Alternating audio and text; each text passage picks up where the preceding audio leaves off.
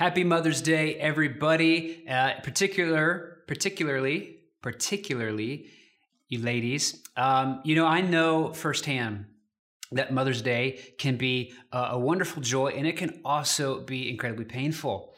And so, for many years, our tradition here at our church has been to kind of call this uh, Women's Day. It is a day to celebrate um, our sisters in Christ, our mothers in the faith, our, our aunts, our grandmas, our um, just all of the wonderful uh, women that God has made uniquely in His image that has been a blessing um, to, our, to, to our church.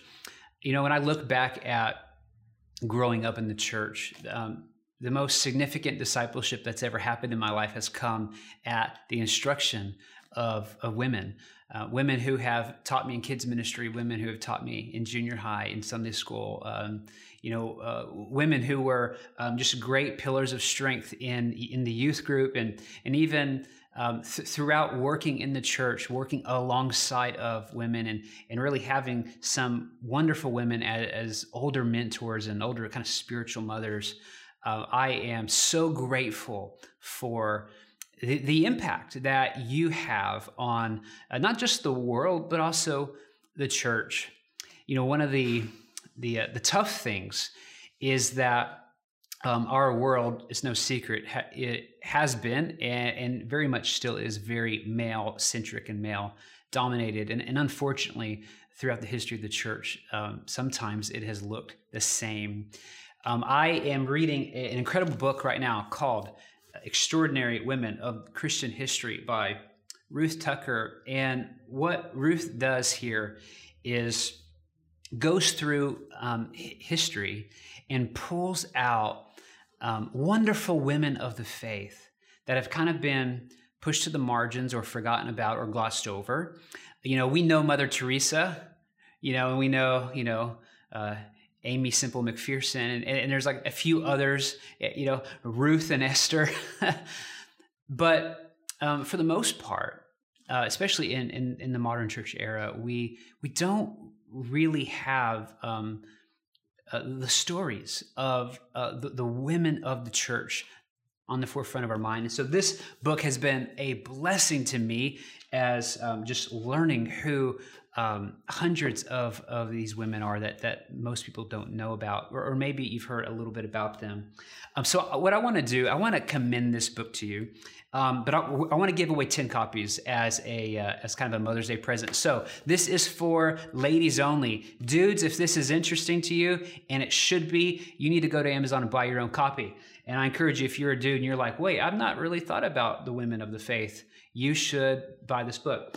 But for uh, for you ladies, what I'd love for you to do is is uh, we will buy you a copy. We will mail it to you from Amazon. But here's how you have to do it. You got to go to our YouTube. You got to go to this video on YouTube and make a comment. It doesn't have to. Uh, I don't care what you put in there. make it kind. But just if you want one of these books, just put, "Hey, I want one of the books." And um, if you do that, we will um, we'll, we'll, buy you one. I thought, you know, we'll give one away, and I thought we'll give five, ten away. I'm making an executive decision on the fly. if you want one and you make a comment, we will buy you one and mail it to you as a gift. And so that's probably better than giving everyone a Mother's Day bookmark that you're not going to use, or maybe a, a, flower that would be beautiful but die in a few days. Um, we would love to make in, this investment in your life. Um, one of the things I love about this book is how it's written. It's not dry. It's really, um, it's really like it's hard to describe, but it's not a boring read. And so, if this is interesting to you, if you would love to learn about many of the forgotten women of the faith, um, going back from the early church to of recent, uh, highly recommend this book. And if you love for us to uh, bless you with it, go to our YouTube video, this YouTube video, make a comment. I know many people watch on our website. You got to go to YouTube. I know people listen online through podcasting. If you're on Spotify or Apple Podcasts, thanks for doing that. But go to our this YouTube video for Mother's Day and make a comment. And whoever comments, we will mail you one of these books. Hey, family, it's really good to be with you today. You know, this pandemic has really helped, yes, I said helped, uh, Sydney, my wife, and me to realize how much we really do love cooking at home. I particularly love coming up with new recipes and trying new things out with our kids, uh, things that they would like um, and actually eat. Uh, but at the end of a really tough day, sometimes the last thing that I want to do is turn on my creative brain and whip up a new concoction in the kitchen. So for Sydney's birthday, instead of cooking her up something, I got us a reservation reservation at Clementine. Now we uh, we were going to go all out on this. It's, we're, going to go big for her birthday, right? Now, now for those of y'all that have been to this spot for a meal, you probably know where I'm going with this, but for those of you that don't, let me first say you should go try it out for dinner sometime, a special occasion. It's great for like birthdays and anniversaries. And let me add, it's a really, really wonderful um, experience. At this restaurant, they have an option on the menu called Feed Me. Now, let me say this is not the American idea of Feed Me, where you just stuff as many calories down your gullet as you possibly can. No, this is a thoughtful, curated, planned out meal that takes time and uh, to make. It takes time to make. Mean, the chefs are back there. You can watch them making the food, and it takes time to consume. Um, with the feed me option, you make no decisions of your own. Let me say that again. You don't order anything, nothing. You just say, I want the feed me option, please.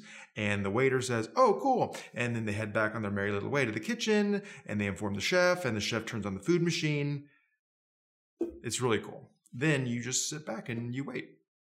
It was really interesting experience trusting the chef so much with what we would eat that night. But interestingly enough, everything that was set before us was prepared so well and was so delicious. Um, we did nothing, and yet we were cared for and well fed.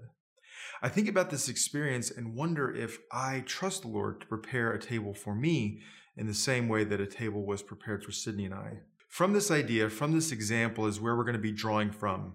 Today, let's together uh, read from Psalm 23. I'll go ahead and start at the beginning of the psalm and read uh, to the end of verse 5. The Lord is my shepherd, and I shall not want. He makes me lie down in green pastures. He leads me beside still waters. He restores my soul. He leads me in paths of righteousness for his name's sake.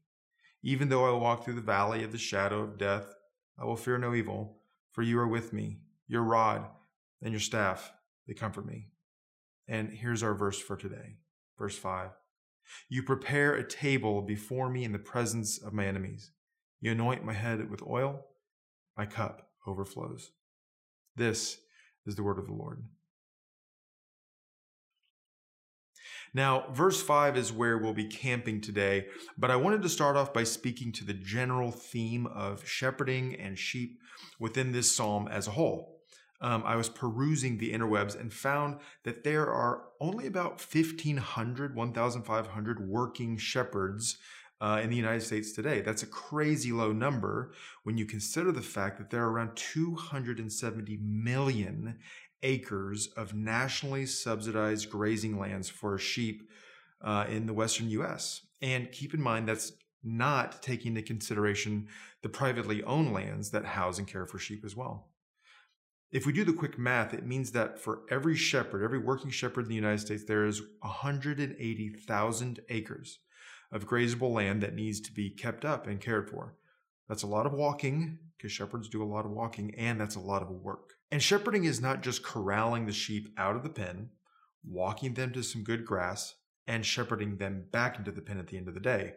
No, the prep work that goes into caring for and shepherding sheep is intense, detailed, backbreaking work that takes time, patience, and a great deal of inner and outer strength. For instance, at the very beginning of the spring seasons, uh, shepherds will prepare the high grazing ground for their flocks before they ever take their flocks to feed from them. In the western U.S., the shepherds look to the highlands, the mesas, as the place where they will lead their sheep and lambs for grazing and feeding. Uh, probably something like this is uh, what we would think of as taking sheep to the mesas. Um, if you're having a tough time picturing a mesa in your mind, this image is just about the kind of thing that you would be looking for or would be viewing in the Western United States. Now, in Spanish, we know that the word mesa means table. However, did you also know that uh, we also see the same exact translation all over the world from uh, Asia to Africa, a term adopted by various other cultures and nations as a term describing a flat place.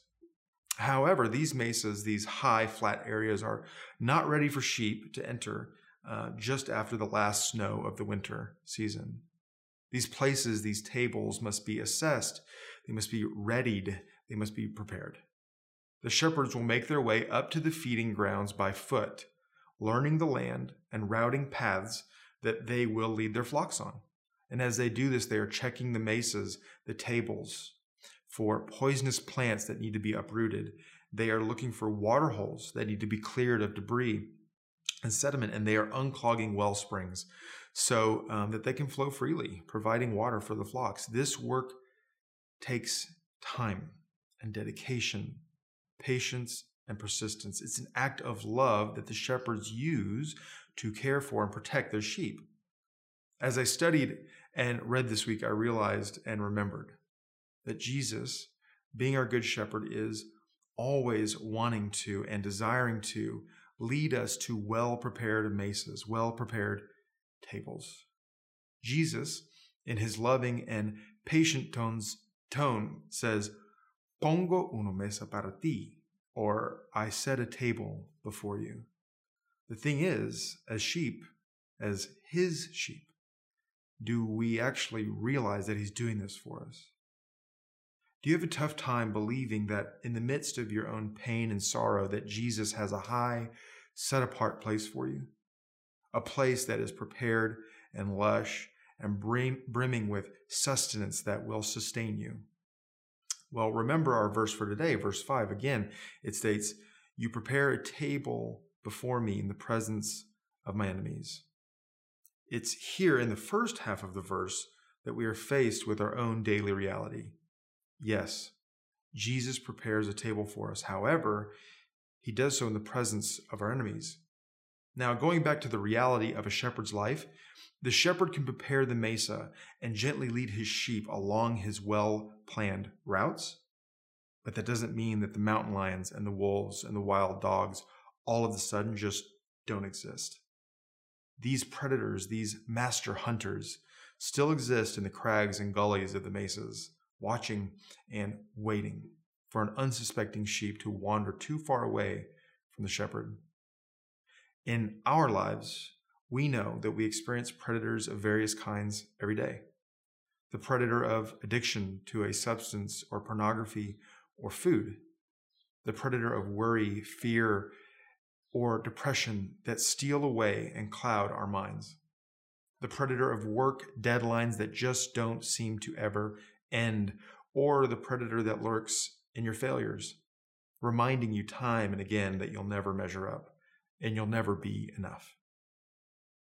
As I list these things off and we ponder together their weight and pervasiveness in our lives, I wonder uh, if we remember that we are told that Jesus has set a table before us in the presence of these very predators, of these very enemies of ours. He offers us a space that is created and curated in and by his power that will be life giving, nurturing, and safe. But remember, the sheep is only as safe as long as he or she is close to the shepherd. Jesus will and does protect us, but we must stay close to him. Jesus wants a tranquil and peaceful Mesa experience for us, but it's up to us to meet him there. So the question has to be asked where is Jesus preparing a table for you? La mesa preparada, or the prepared table, is a reality for us, but it's up to us to look not to the mesa itself, but to the one who has prepared it for us, Jesus. There is a high place for you. There is a spot where God is looking to offer you rest and sustenance and peace. It's a table that is prepared for you and for me. Now, verse 5 of Psalm 23 goes on to say, You anoint my head with oil, my cup overflows. Now, how does this pertain to the reality of shepherding and sheep? Well, oddly enough, as I'm sure you can guess, it absolutely does. Shepherds commonly use oil to help their beasts stave off or recover from bug bites. Think uh, Neosporin or Benadryl cream or even diaper cream, a salve uh, or an ointment of some kind, an oil that relieves uh, the annoyance of pain or itching. So here again, we see the shepherd's intentionality in how he cares for and offers relief to his sheep, to his flock. It's also how Jesus' actions are described in verse 5. It's an intentionality that the psalmist even goes so far as to call anointing. This is what Jesus is offering to us. But it usually helps if we know what is bothering and annoying us before we start slapping a bunch of topical medication on our issues. We're offered a moment in reading the verse to answer a question from Jesus. The question being, What is pestering or annoying you? Now, the terms pestering and annoying may seem to not be serious enough uh, for some of the things that we deal with in our lives. So, what if we changed up the question a little bit? What if the question was something more like, Where in your life are you experiencing woundedness? Now, there's a question that can get down to the real meat of an issue. And this question, too, leads us to a reality where we desperately need Jesus' healing balm, his healing hands, to come and gift us relief. What in your life needs soothing and calming by Jesus' hands and anointing? Again, as your good shepherd, Jesus desires to care for us in this way. And remember, the verse doesn't end there. It flows over into the last three words My cup overflows. Verse 5 ends this way, reminding us of the massive abundance, the never ending abundance that Jesus has for us. Jesus wants to give us this relief in such abundance that if we were able to, we could bottle it up and catch it in overflowing cups. There is a reality, though, that we have to understand and this one is tough for me, as I'm sure is tough for some of you as well. It's this we have to know ourselves well enough to answer these questions honestly. Verse 5 from Psalm 23 goes like this. Let me read it again to reset our time together. You prepare a table before me in the presence of my enemies. You anoint my head with oil, and my cup it overflows. If we were to exegete this verse, we come to an explanation that might read something like this Jesus, as my good shepherd, you always provide a place for me to rest, re energize, and restore, even in the midst of everything that the world has to throw at me. You bring me peace and healing as I recover from the wounds that the world has inflicted upon me. The measure of these gifts these blessings is unobtainable. But remember, brothers and sisters, that as sheep, we must remain close to Jesus. In prayer, reading, and service to others, we must remain close to our good shepherd, Jesus Christ. My prayer for you this week is that in the midst of everything, in the midst of paying bills and driving the kids around and working at your job and taking care of friends and dealing with family and in the midst of all of this stuff, that you would remember that Jesus has set a table before you that offers a safe place to go and be filled with goodness. Will you go? Will you let Jesus lead you to the mesa of his provision? Will you let his blessings overflow? I pray that you will. Now let's pray together. Lord, Jesus, this week, help us to recognize you as you guide us into places of abundance, high places that you have set for us and readied for us. Help us to partake of your goodness there. Help us to partake of your blessings. We love you and we trust you as our good shepherd. Amen.